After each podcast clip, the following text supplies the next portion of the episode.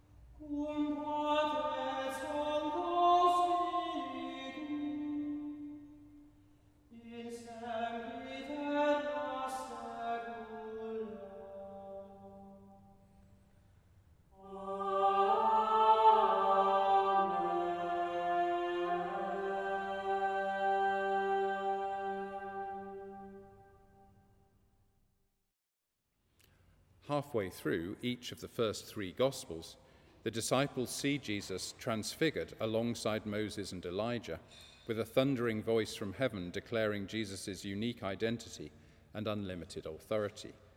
This is my beloved Son, listen to him. They're terrified.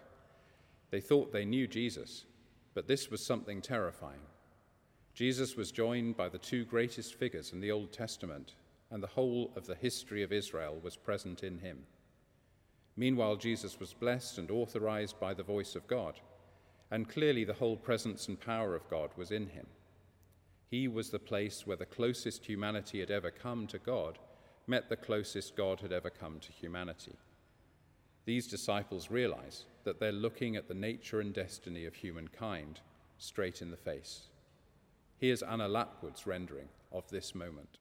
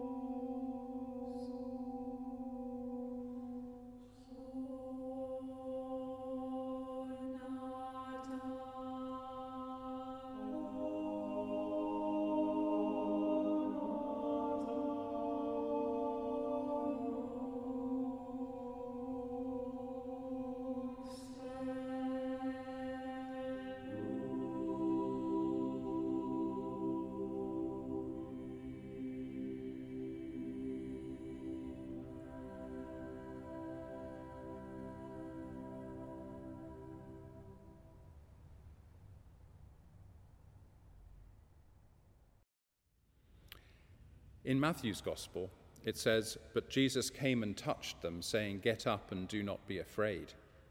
In other words, Jesus does four things in this story.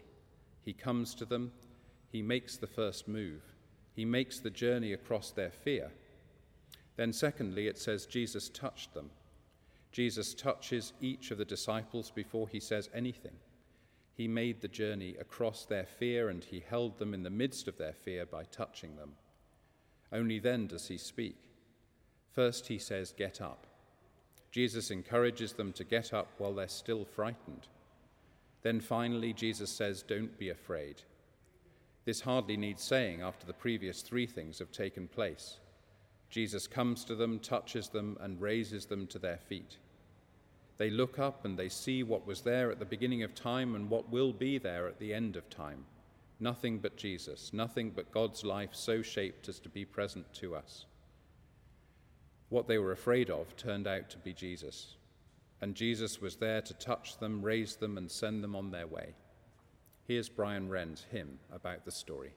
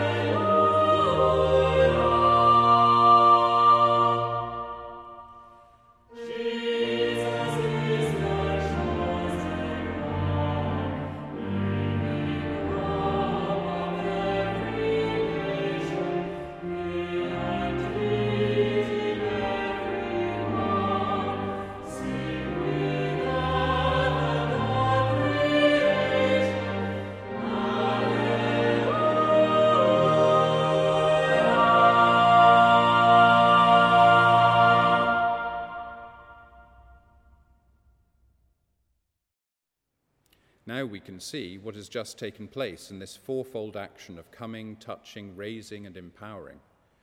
It's a microcosm of the whole gospel story. Jesus first comes to us in his incarnation.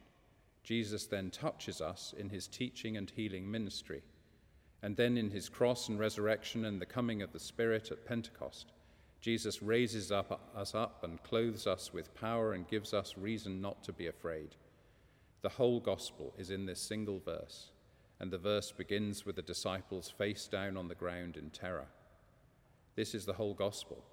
Jesus comes to us, Jesus touches us and holds us. Jesus gently puts us back on our feet, and Jesus says to us, Don't be afraid. Here's Richard Shephard's rendering of the Transfiguration.